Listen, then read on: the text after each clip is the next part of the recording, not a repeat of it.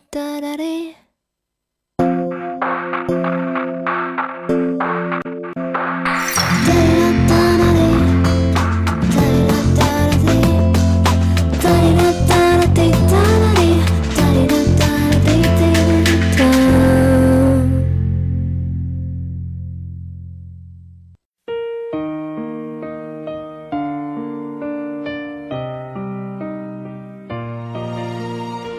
晚上好，听众朋友，欢迎收听文聪时间，我是您的朋友文聪，欢迎大家在每晚九点来这里聊生活，讲自己的故事。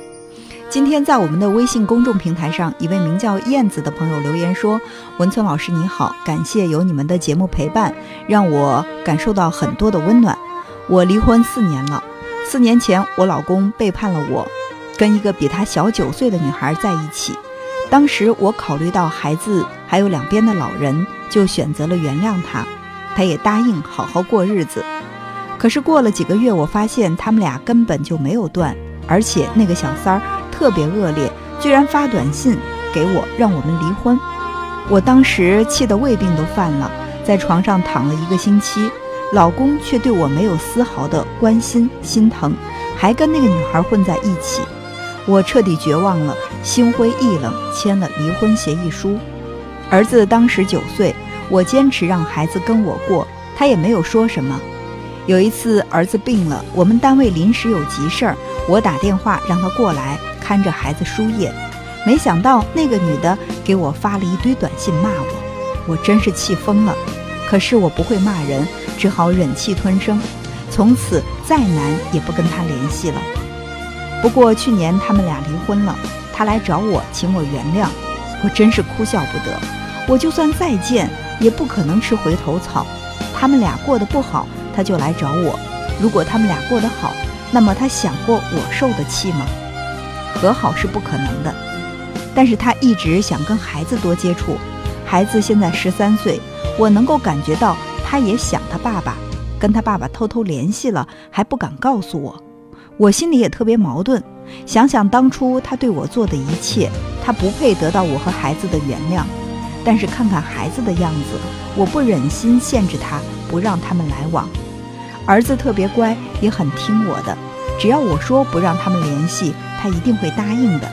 但是那样对孩子太残忍了，我是不是太自私了？可是受了那么多伤害，谁又能够真正的做到大度呢？非常感谢这位名叫燕子的朋友留下了自己的心情故事。就像这位朋友所说的，受到了那么多的伤害，大度、宽容、原谅这些字眼儿说出来很容易，真正能做到却是非常困难的。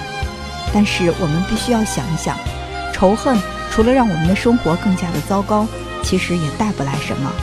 我们所说的宽容和大度，原谅的不仅仅是别人，也把自己从痛苦当中释放出来了。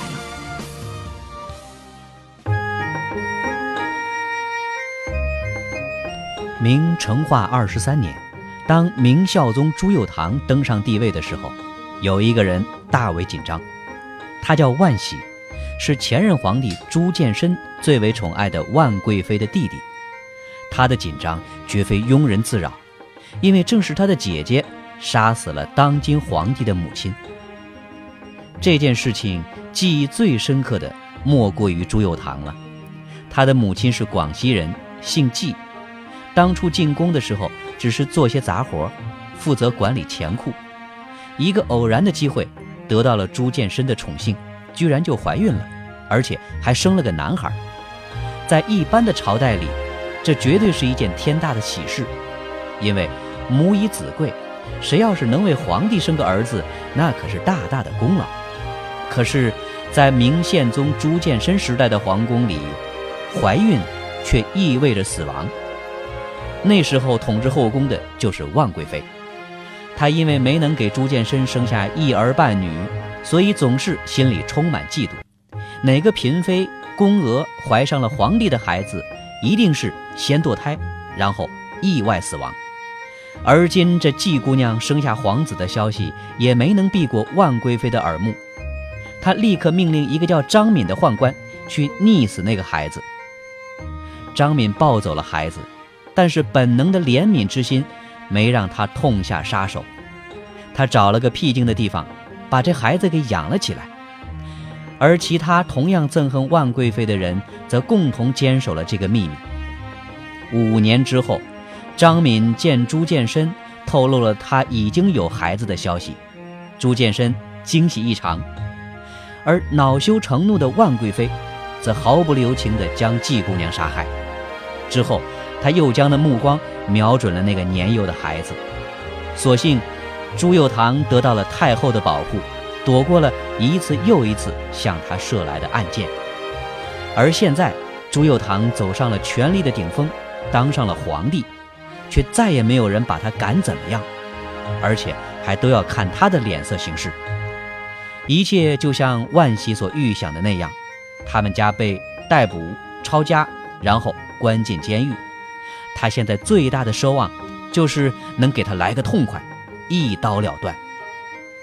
大臣们的嗅觉总是最为灵敏的，弹劾万家的奏折就像雪片一般的飞到了朱佑樘的书案上，强烈要求对万家满门抄斩、灭门九族，以报仇雪恨。时间一天天过去了，蹲在监狱里等死的万喜，都等得不耐烦了。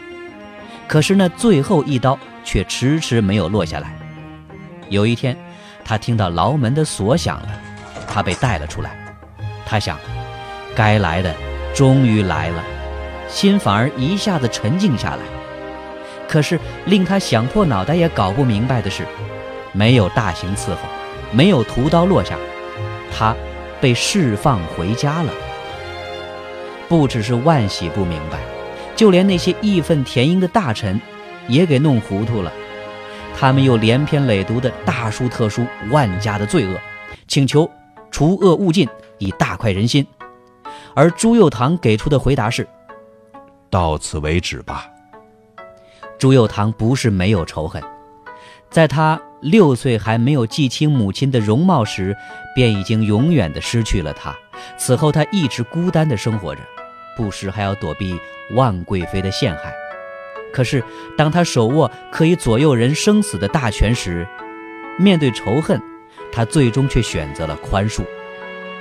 朱佑樘是对的，在他的感召之下，人才聚集，上下齐心，明朝的国力日益强大，大明王朝也迎来了又一个辉煌盛世。朱佑樘开创了属于自己的时代。世上的事情就是这样的，暴力可以树立自己的权威，却不可能持久；仇恨不能够战胜仇恨。而只有宽恕和仁爱，才能够真正的征服人心。这位名叫燕子的朋友说过，如果他不允许孩子去见前夫，那么孩子可能就忍痛不再去见自己的父亲了。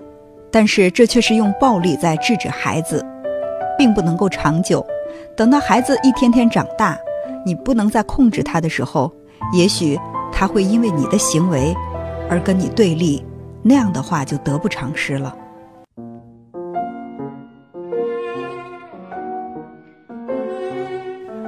利比里亚的女总统瑟利夫，在没有当上总统之前，曾经三次流亡几内亚。每一次走在流亡的路上，他都在想：有朝一日必将卷土重来，搞垮他的政敌，使曾经让他饱受艰辛的人也尝一尝颠沛流离的滋味。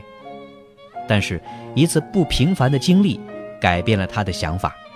那一天，当他带着他的随从靠近一个村落的时候，突然，一棵大树后响起了枪声。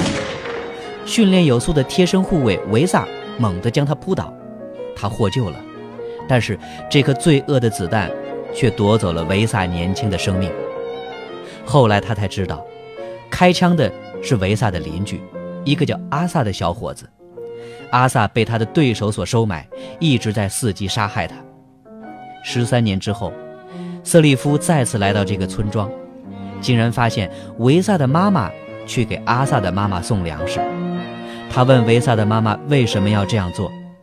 维萨的妈妈回答：“唉，阿萨逃走之后啊，这十三年来杳无音讯，他的妈妈也病倒了，家里呀穷得揭不开锅。”瑟利夫不禁提醒这位善良的老妈妈：“他们不是我们的敌人吗？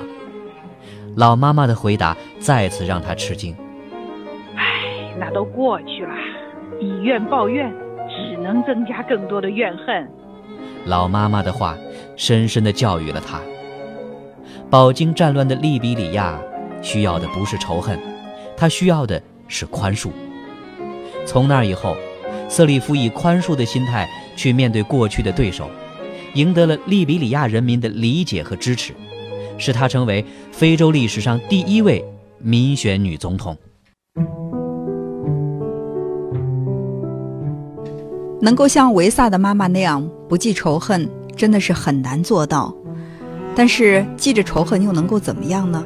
除了让我们也在仇恨当中不能自拔，对眼前的生活没有丝毫的帮助。孩子的成长既需要母爱，也需要父爱。只要我们退后一点点，把心胸放宽一点点，对于孩子的成长就会非常有利。认真的想一下，在你的离婚事件当中，其实受伤最深的是孩子。如果说能够弥补孩子，让孩子多享受一些父爱，又何乐而不为呢？小沙弥去担水，回来的路上被蛇咬了。回寺院处理好伤口之后，小沙弥找到一根长长的竹竿，准备去打蛇。慧清法师见状，过来询问。小沙弥把事情对慧清法师讲了。法师问事发地点在哪里，小沙弥说在寺院北坡的草地。慧清法师又问道。你的伤口还疼吗？小沙弥说：“不疼了。”既然不疼了，为什么还要去打蛇呢？因为，因为我恨他。他咬疼了你，你就恨他。那你踩疼了他，他也恨你，也该咬你。你们双方因恨结怨，可你是人，你该早些放下心头的仇恨。小沙弥一脸的不屑，哼，可我不是圣人，做不到心中无恨。慧清法师微微笑道：“圣人不是没有仇恨，而是善于化解仇恨。”小沙弥抢白说：“难道说我把被蛇咬当做被松果打中脑袋，或者是半路被雨淋一样，我就成了圣人了？这么说来，做圣人也太容易了吧？”慧清法师摇摇头。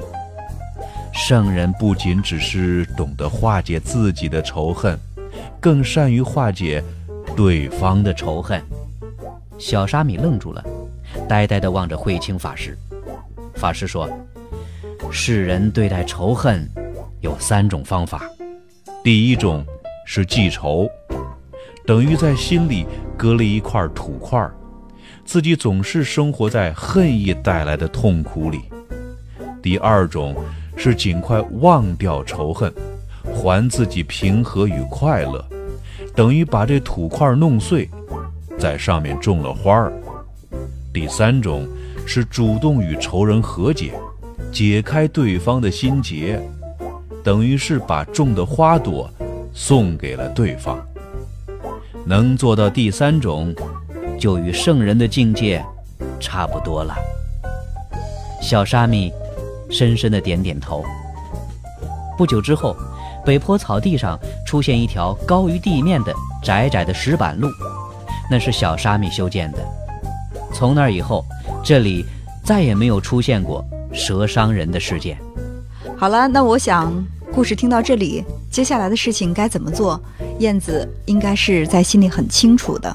当然，要想达到第二、第三种境界，确实不是一朝一夕的事情，需要我们不断的去完善自己、提升自己，也希望通过自己的大度，让孩子感受到更多的爱。thank you